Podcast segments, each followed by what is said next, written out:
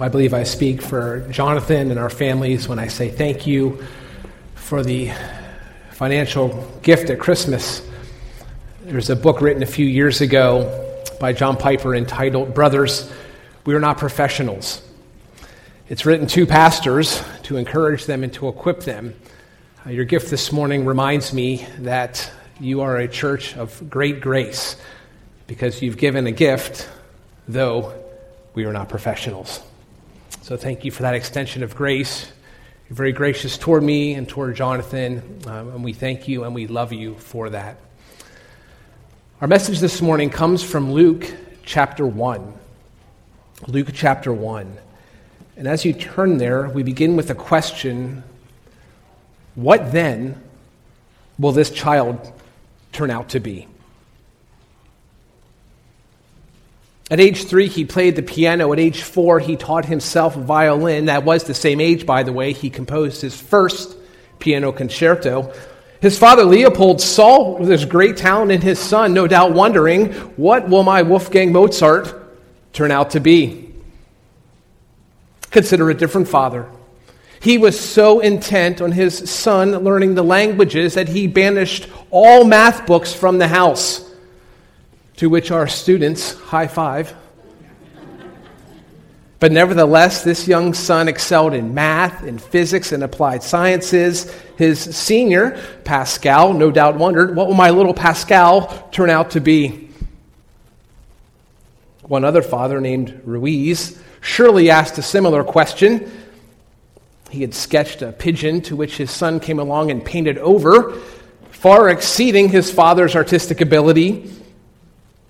Some say that this son had learned to draw before he could talk.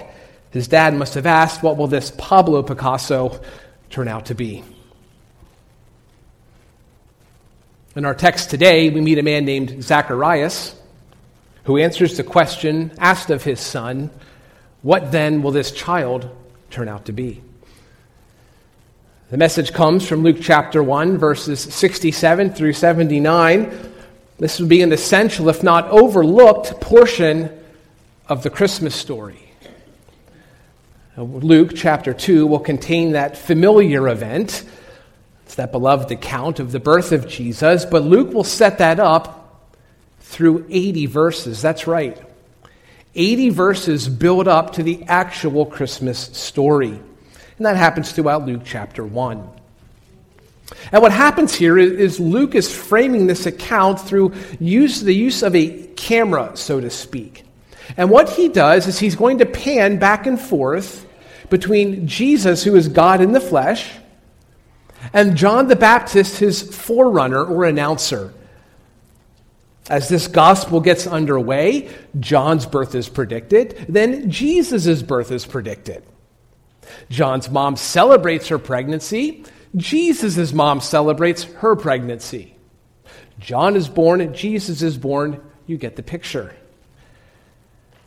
So this morning, I want to turn not yet to the stable, that's next week, but instead to the birth of John. Specifically, answering the question what then will this child turn out to be? As we do, my goal today is to frame this beloved Christmas story within the larger picture of Scripture. To borrow from our camera imagery, we want to go from this on the Christmas story, on that nativity scene, to this, to see the big picture, the beauty of the build up to that night. This is the unfolding, after all, of God's salvation for all people. It's the unfolding of God's salvation for you. Maybe you haven't considered this before, or maybe it's been a while, but I want you to see that today. I want you to see how there has been a buildup to that night. Christmas, then, is not some isolated incident just confined to one night in December. But what happened that night in Bethlehem, that's part of a much bigger production that's been taking place for centuries. And as Zacharias then prophesies we're going to learn three means that God has used to deliver that salvation. Luke chapter 1, verse 67.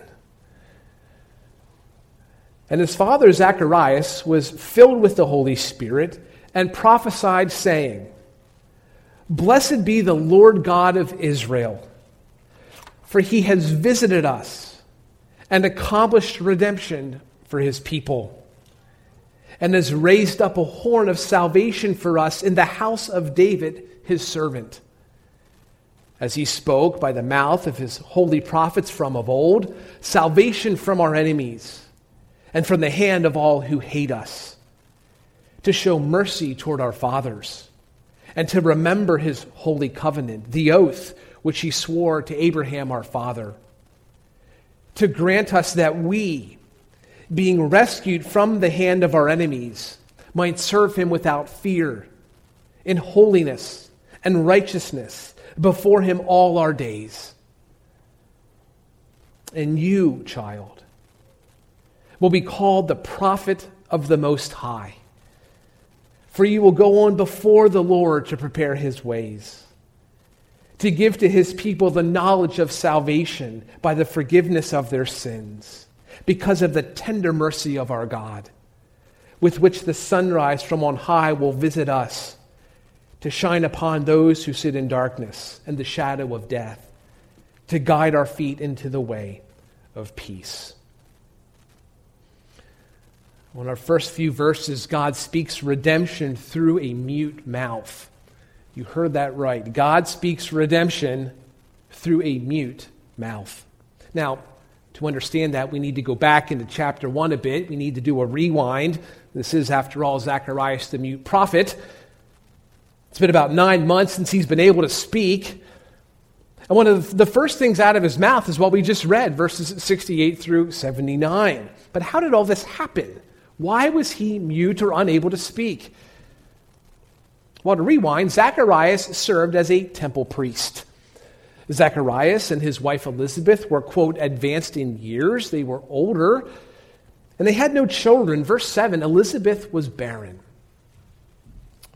So Zacharias is chosen by random, not random, to go in and serve in the temple.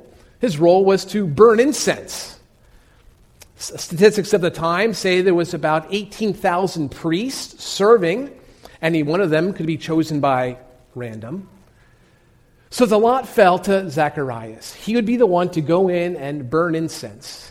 This would be a huge privilege, a once in a lifetime opportunity for the priest. And while he's there at the altar, while he is lighting this incense, he looks off to his right, and there stands an angel. And this angel tells Zacharias that Elizabeth, his wife, will bear a son. They're going to name him John. And the angel will go on to convey additional prophecies, other predictions of what this child will be. And in a moment that I assume he wants to take back, he asks a question, evidently one of unbelief. How will I know this for certain? Verse 19 I am Gabriel, who stands in the presence of God, and I have been sent to speak to you and to bring you this good news.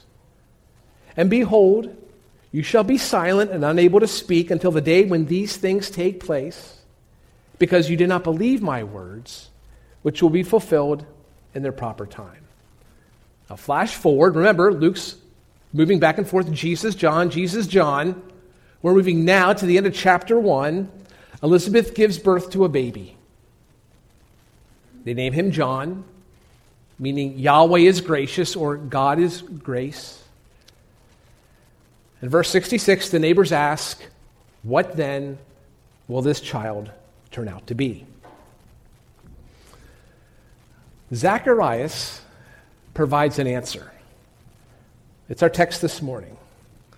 And much to his relief, Gabriel's word stood true. He's able to speak again. And as he does, he identifies something very special that God is doing. This is essentially a praise that he gives to God. Notice in verse 67, he is filled with the Holy Spirit. Now, this is apparently a family affair for he and his family. In verse 15, Gabriel predicted that John, the son, he would be filled with the Holy Spirit while yet in his mother's womb. In verse 41, Zacharias' wife was filled with the Spirit. She heard Mary or encountered Mary. And now Zacharias is filled with the Holy Spirit. And just so you know, the Holy Spirit in our era, in this day and age, permanently indwells all who believe upon Jesus Christ. We might use the terminology fills or indwells. 1 Corinthians, in fact, calls our bodies temples. We're indwelt by the Holy Spirit, but it has not always been this way. Take Zacharias' era, for example. The Holy Spirit used to indwell or to come upon someone, and this would be for a particular task or a particular purpose. And for Zacharias, it's so he may prophesy. He's going to speak forth or utter divine revelation, words inspired by God. And as much as this will be about his son John, this is much, much more about God. Blessed be the Lord God of Israel, he says. These words are lifted right out of 1 Kings. In fact, so much of our text today is an, an allusion or a quote from the Old Testament. And as Zacharias reflects on the Old Testament, he's, he's considering what's going on and how all of these things are now coming together and intersecting. They're reaching a, a culmination or a climax. And he sees God's salvation. Not that God wasn't always saving by faith throughout those Old Testament years, certainly he was. But rather now, the promised Messiah will come. And Zacharias, his own son, he's going to play a major role in this. Now, salvation is a major theme in this prophecy. And notice in verse 69, there's salvation. The beginning of verse 71 is salvation. Then again in verse 77. There's similar words used of salvation. There's redemption in verse 68 and rescue in verse 74. Each of these words all make a unique contribution to the concept. There's some overlap in what they mean for sure, but each offers a very distinct help to us in understanding God's plan for redemption. I take the word salvation, for example. It means quite simply deliverance. In verse 71, it's a salvation or a deliverance from our enemies. God here is moving forward. He has a, plan to deliver his people from their physical enemies. But we also need to interject here while we're here that the salvation that we need is deliverance from our biggest enemy, and that enemy is God. Because you and I aren't born as children of God, the Bible says we're born as enemies of God.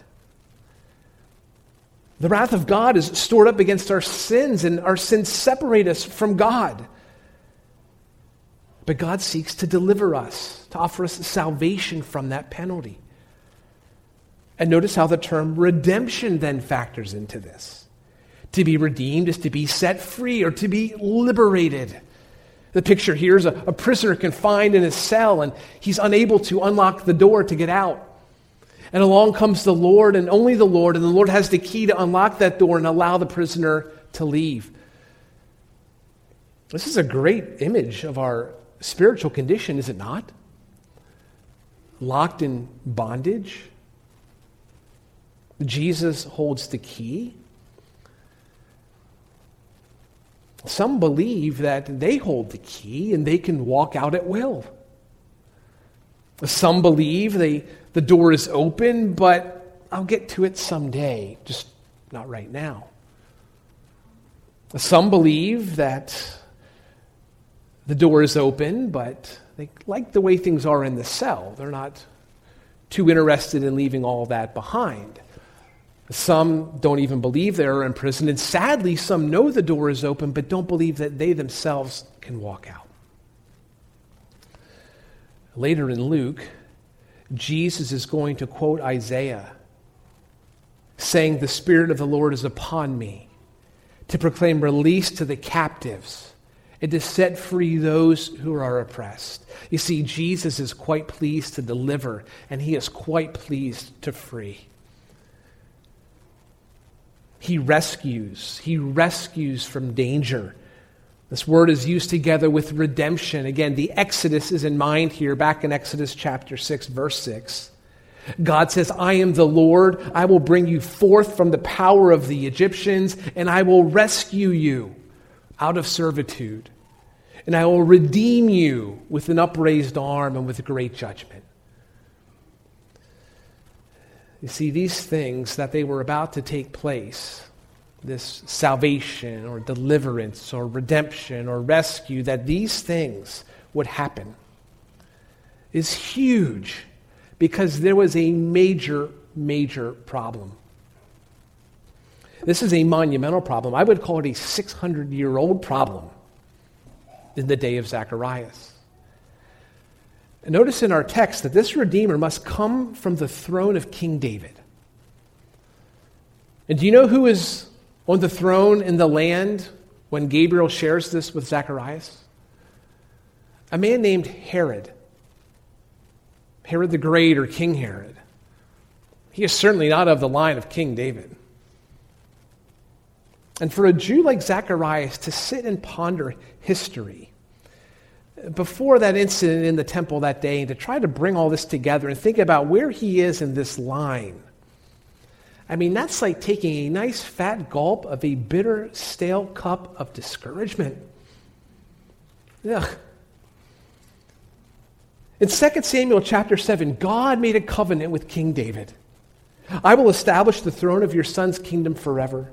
Your house and your kingdom shall endure before me forever. Your throne shall be established forever. Then came Solomon then the kingdom split into two. It's civil war. There's a north, it's Israel. They fall to Assyria. There's the south, there's Judah, including Jerusalem. They fall to Babylon. No Jewish king returned to the throne of David. In this time, world powers are trading blows. There's the Persians, there's the Greeks, now there's the Romans. That's King Herod. So now, seemingly out of the blue, God's going to raise up a powerful redeemer from the house of David. I mean, that's incredible. Imagine Zacharias. It's almost difficult to believe. In fact, the horn of salvation, that language in our text, it's meant to really pack a punch. The horns of an animal symbolize strength. It was uh, their, their, um, their show of power. So the Lord here is not merely going to raise up a redeemer, he's going to raise up a mighty redeemer.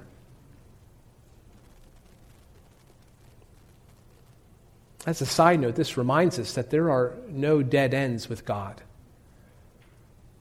that God is always at work. No one could have predicted this. That God is going to work to bring about a redeemer. I mean, no man can come up with a scenario to make this happen. Rome, again, is occupying Jerusalem.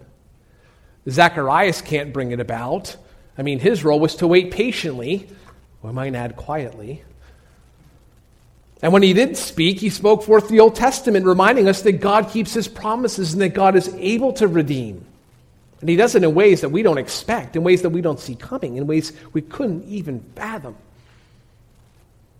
That's a good word for believers this morning. No matter the outlook, God keeps his promises. And God is able to bring about answers to prayer in ways that we can't even imagine. That's a little more of a side note. Again, this morning we're up to the big picture on what's happening in our text here today, the big picture of the Christmas story. And we see, secondly, in verses 70 75 here, that God delivers redemption through a chorus of prophecy. We began by seeing this through the mute man as Zacharias began to speak, but now there's a chorus of prophecy that, that chimes in and sings of this redemption. In verse 70, Zacharias observes a long line of prophecies that predicted this. But this idea of prophecy, this has the same problem as the concept of the throne. I mean, just as there had been no King David to pass down the throne to this coming king, so too had there been no prophet in the land. These are called the silent years. For 400 years, God had not sent a prophet to his people. Zacharias is on the tail end of those 400 years. if I could put this in perspective for you, for you to sit here this morning in 2023, the last time God sent a prophet was in the era of William Shakespeare. That's how long it'd been silent. That's how long they'd been waiting.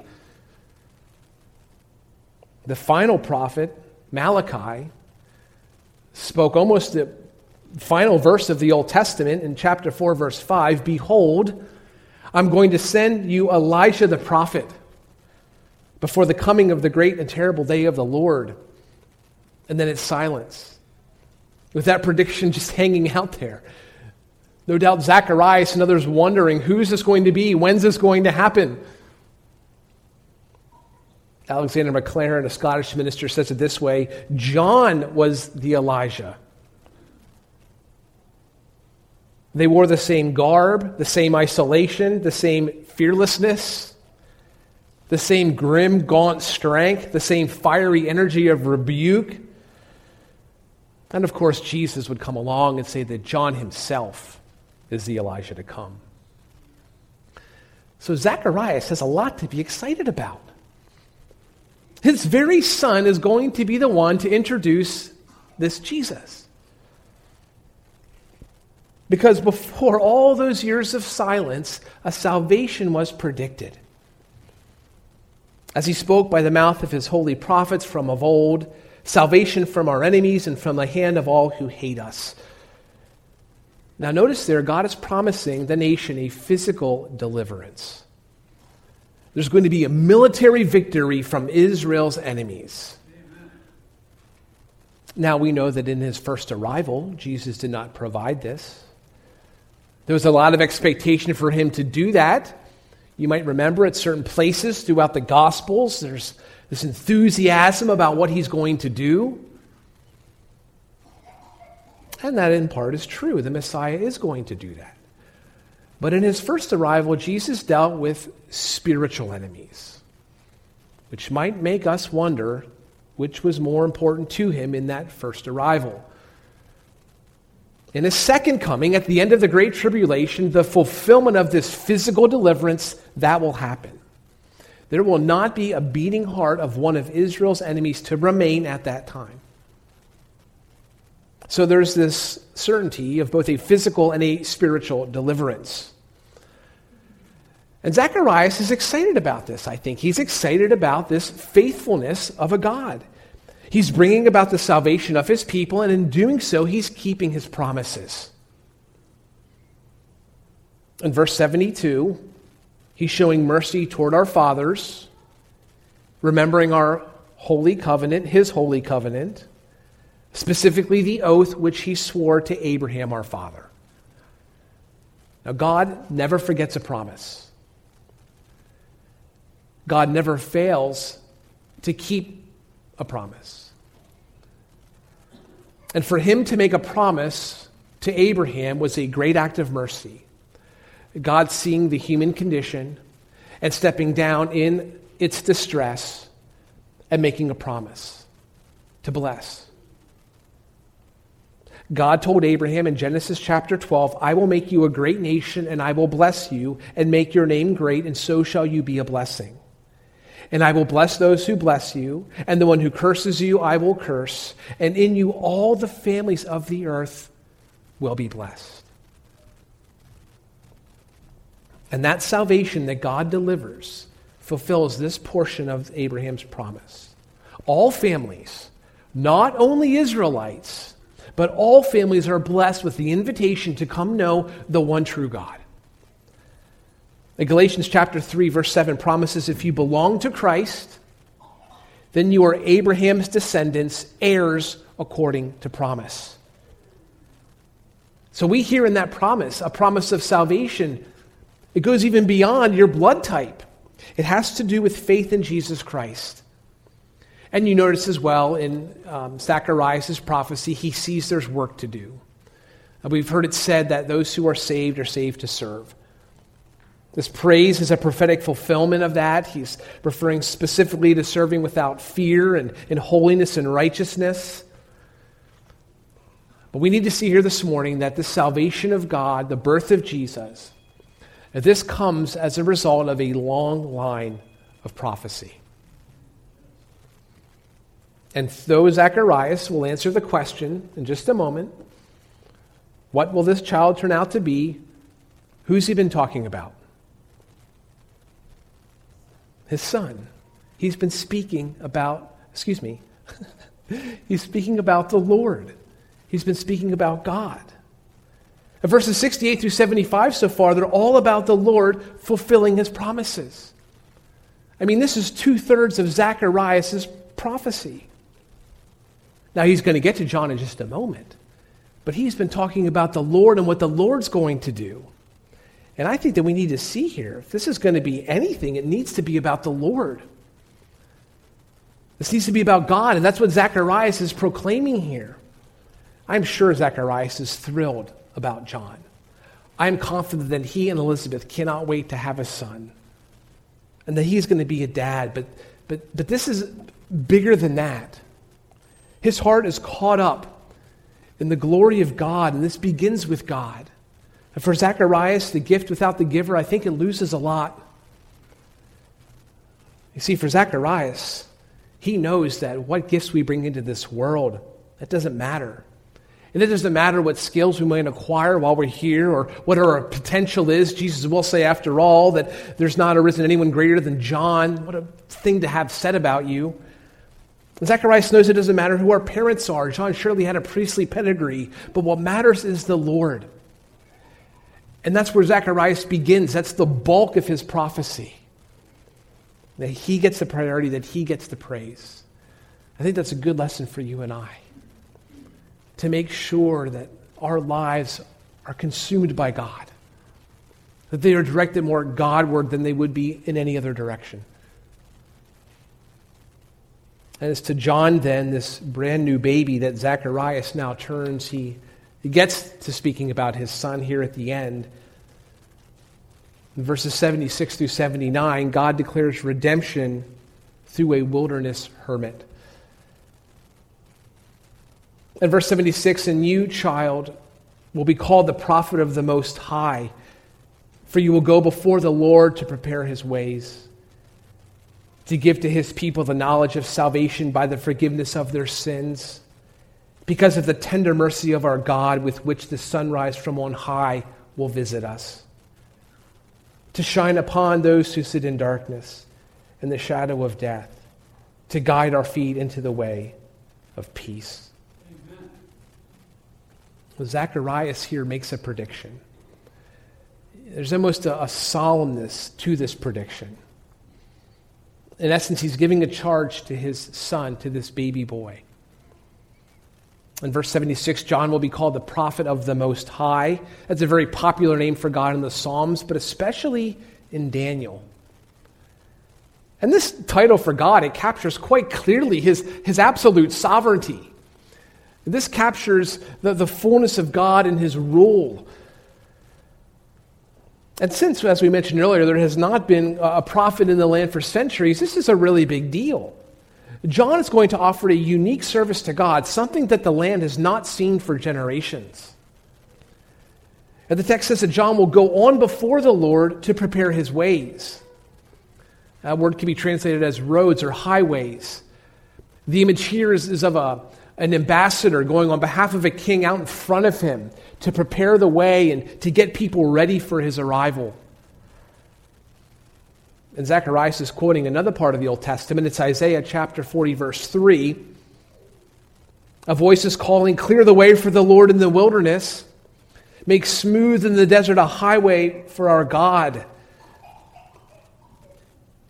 This work is, is out of town, it's outside Jerusalem, outside that city center, that important religious place.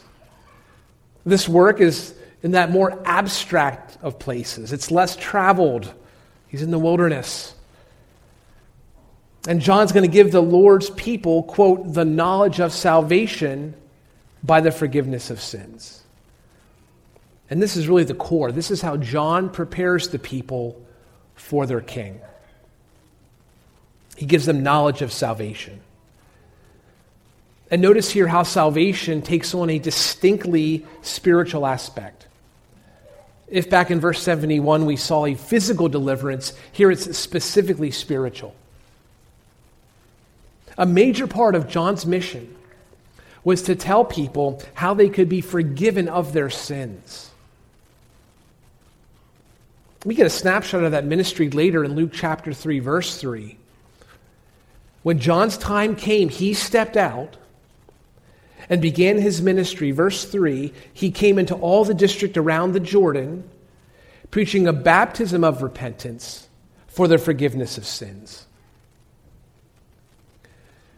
John preached. That word has fallen out of favor in our day. There are other Greek words Luke could have used there. There's a Greek word for sharing, for storytelling. There's a Greek word for suggesting. None of those words are the words Luke selected for John's ministry. John preached, he proclaimed. On one sense, he exhorted, in another, he warned. And John preached a baptism of repentance. To repent means to turn. It is to change one's mind, to be thinking something this way, but then to be thinking it that way, to believing something this way, to be believing it that way. It is to turn. That's repent, of repentance. And when that happened, baptism followed. Baptism is simply showing outwardly what happened inwardly. Repentance, remember, repentance shows itself in works. You and I often talk about repentance in terms of stopping doing something, or I'm going to repent and I'm no longer going to sin, but it also means to begin to do things. To repent would be to start doing different things. So, baptism here is one of the first acts of obedience where there's repentance. And John preached a baptism of repentance. How's that finish? For the forgiveness of sins. There can be no forgiveness without repentance. At the same time, there can be no guilt once forgiven. That's how certain God's forgiveness is. How sure his guarantee is for all who come to him in Jesus Christ. Have you turned? Believing the Lord's verdict in Scripture that it says that you sin and that you are a sinner. Have you turned trusting his son Jesus that he paid the price for your sins? Have you turned receiving Jesus as your Savior and as your Lord? And if you have, something has changed, and that's a good thing. And to borrow from Zacharias' imagery in verses 78 and 79, we would say that a light went on. A light went on for the believer. And for Zacharias in his time, it's been just this dreary darkness. Been hanging over the land for years. There's been no prophets, there's been no kings, at least Jewish kings at any rate. The priests seem to have been messing it up pretty good at the temple. You can read Jesus' assessment of that in the Gospels. But oh, to be in his day and to have some, some flicker of light, to have some light or some lamp, some candle come on. And now that's all about to change. The dawn from on high will visit us to shine upon those who sit in darkness. And that's what Jesus has done for you, believer. He stepped into your life and he's turned the light on. And you need to know this Christmas that Jesus definitely came in a manger. And you need to know that he definitely came for you. And you need to know that he definitely came as the climax of a long line of prophecies. God sent John before him. And he's going to be the servant of that salvation. And we saw beginning in Genesis that God told Abraham that he's going to bless all the nations. Well, God sent the voice of mercy to declare that God did not forget his promise. In Exodus, Israel suffered in slavery. God rescued them. God delivered them. God sent a man then who preached a freedom that only Jesus can give. After his prophecy to David that this throne would endure forever, the monarchy first split, then it crumbled. King after king after king faltered, but God's prophet came. And he announced that there would be a perfect king, and that perfect king is the Lord Jesus Christ. Israel reaped what she sowed. The prophets did not lose hope, however. Israel or Isaiah saw Assyria come in and take down Israel. He heard them pound on the very gates of Jerusalem. That's in Judah. They were that close. He predicted the ministry of a man who would come and go before the Messiah to prepare his ways. God fulfilled that. And when Jerusalem did fall, a man named Daniel, a prophet, a captive, he spoke of a God who is most high, who is absolutely sovereign, who's completely faithful, and God's servant in the desert pointed to him and announced him. And Malachi, by the way, was also right. Just before that light went out, that God would send a prophet to clear the way. John was born to Zacharias and Elizabeth. The Christmas story, it didn't just pop up. This has been a long time coming from Genesis to Malachi. And this is a great scene to remind us that God has been working to bring about your salvation. What then will this child turn out to be? Well, something pretty amazing. But if you think he's impressive, where do you meet the child we talk about next Sunday? Let's pray together. Heavenly Father, thank you for the magnitude and the wisdom of your plan. No man could invent such a perfect plan. You've brought it about. You've never failed to keep a promise. And we gather here this morning as wealthy recipients of the grace of Jesus Christ and your deliverance. Thank you for sending Jesus. Thank you that we know him. It means the world to us, Lord. It is priceless, and we desire nothing like we desire Christ. I pray for us that you would grant us a grace to see the magnitude of your plan, to see the bigness of your beauty, and to worship you in new and deeper ways. Oh, Father, we are thankful for this season, and we pray these things in Jesus' name. Amen.